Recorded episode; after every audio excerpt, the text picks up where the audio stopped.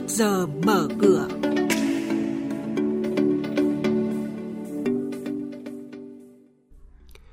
Thưa quý vị và các bạn, mặt bằng lãi suất huy động tiếp tục giảm, khởi công 12 dự án giao thông trong những tháng cuối năm nay là những thông tin đáng chú ý trong trước giờ mở cửa hôm nay. Thưa quý vị và các bạn, cuối tuần trước, một số ngân hàng tư nhân lớn đã giảm sâu lãi suất huy động xuống mức sấp xỉ với các ngân hàng quốc doanh. Tại NCB, ngân hàng thay đổi biểu lãi suất huy động từ ngày 11 tháng 8, giảm 0,1 điểm phần trăm ở loạt kỳ hạn từ 6 tháng trở lên. Tại ACB cũng vừa áp dụng biểu lãi suất mới, giảm cả các kỳ hạn ngắn, lãi suất kỳ hạn 1 tháng và 3 tháng cao nhất chỉ còn 4,25% một năm, giảm 0,25 điểm phần trăm so với trước. Thậm chí một số ngân hàng tư nhân như là ACB, MSB, TPB, Techcombank niêm yết mức lãi suất sấp xỉ với các ngân hàng quốc doanh như Vietcombank, Vietinbank, Agribank, BIDV trong khoảng 6,3 đến 6,5% một năm cho kỳ hạn 12 tháng. Ông Bùi Thành Trung, Phó Tổng Giám đốc Ngân hàng OCB cho biết. Thời gian vừa qua thì mặt bằng lãi suất của thị trường Việt Nam ở mức cũng khá là cao. Nhưng với các cái xu hướng vĩ mô ổn định dần của thị trường quốc tế cũng như là à, điều kiện của thị trường Việt Nam thì tôi ờ, nhìn nhận lãi suất của thị trường Việt Nam chắc chắn trong thời gian sắp tới sẽ giảm. Theo kế hoạch đầu tư công trung hạn giai đoạn 2021-2025, Bộ Giao thông Vận tải sẽ chuẩn bị đầu tư 64 dự án. Tính đến nay, có 60 trên 64 dự án đã được phê duyệt chủ trương đầu tư. Với 60 dự án được phê duyệt chủ trương đầu tư, có 17 dự án đang được tích cực hoàn thiện các thủ tục để phê duyệt trong năm 2023. 43 dự án đã được phê duyệt đầu tư, gồm 31 dự án đã được khởi công với tổng mức đầu tư 255.000 tỷ đồng và 12 dự án đang được tích cực hoàn thiện các công việc liên quan để khởi công trong năm 2023. Nắm bắt các cơ hội khi Việt Nam ngày càng hội nhập sâu vào nền kinh tế thế giới, những năm qua tỉnh Vĩnh Phúc đã đổi mới công tác xúc tiến đầu tư, thu hút được nhiều dự án có quy mô vốn và chất lượng cao.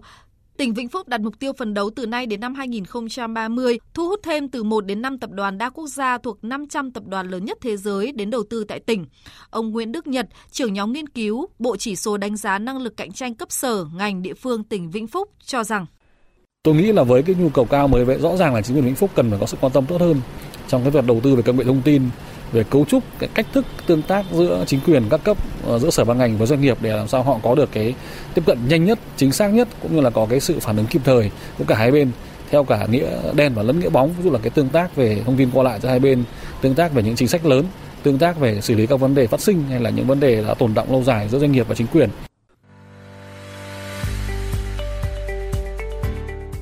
Và các bạn đang nghe chuyên mục Trước giờ mở cửa. Thông tin kinh tế vĩ mô, diễn biến thị trường chứng khoán, hoạt động doanh nghiệp niêm yết. Trao đổi nhận định của các chuyên gia với góc nhìn chuyên sâu, cơ hội đầu tư trên thị trường chứng khoán được cập nhật nhanh trong Trước giờ mở cửa. Theo thông tin từ Vingroup, mã chứng khoán là VIC, các cổ đông đã thông qua kế hoạch hợp nhất kinh doanh tại Đại hội cổ đông đặc biệt diễn ra vào ngày 10 tháng 8. Kết quả bỏ phiếu chính thức sẽ được bổ sung trong báo cáo theo mẫu 8K do Blackspay nộp cho Ủy ban chứng khoán của Mỹ. Giao dịch hợp nhất dự kiến sẽ hoàn tất vào ngày hôm nay, ngày 14 tháng 8. Sau giao dịch, VinFast sẽ hoạt động như một công ty hợp nhất. Tổng công ty Điện lực Dầu khí Việt Nam PV Power mã chứng khoán là P OW vừa công bố kết quả kinh doanh tháng 7 với doanh thu ước đạt 2.312 tỷ đồng, tăng 5% so với cùng kỳ. Năm nay, doanh nghiệp này đặt mục tiêu tổng doanh thu hơn 30.000 tỷ đồng. Như vậy, sau 7 tháng, công ty đã hoàn thành 61% kế hoạch. Chuyển sang tin diễn biến giao dịch trên thị trường chứng khoán. Thưa quý vị, thị trường chứng khoán Việt Nam trải qua phiên cuối tuần trước với diễn biến khá bất ngờ. Sau 14 giờ, dòng tiền đổ dồn vào nhóm cổ phiếu trụ giúp VN Index được đẩy lên mốc cao nhất. Thanh khoản trên sàn House được cải thiện so với phiên trước, giá trị khớp lệnh đạt hơn 20.000 tỷ đồng. Trước diễn biến khả quan của VN Index, khối ngoại tiếp tục bán dòng sấp xỉ 71 tỷ đồng trên toàn thị trường.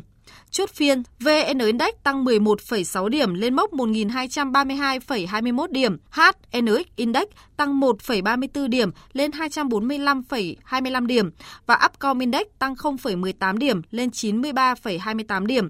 Và đây cũng là mức khởi động thị trường chứng khoán tuần này.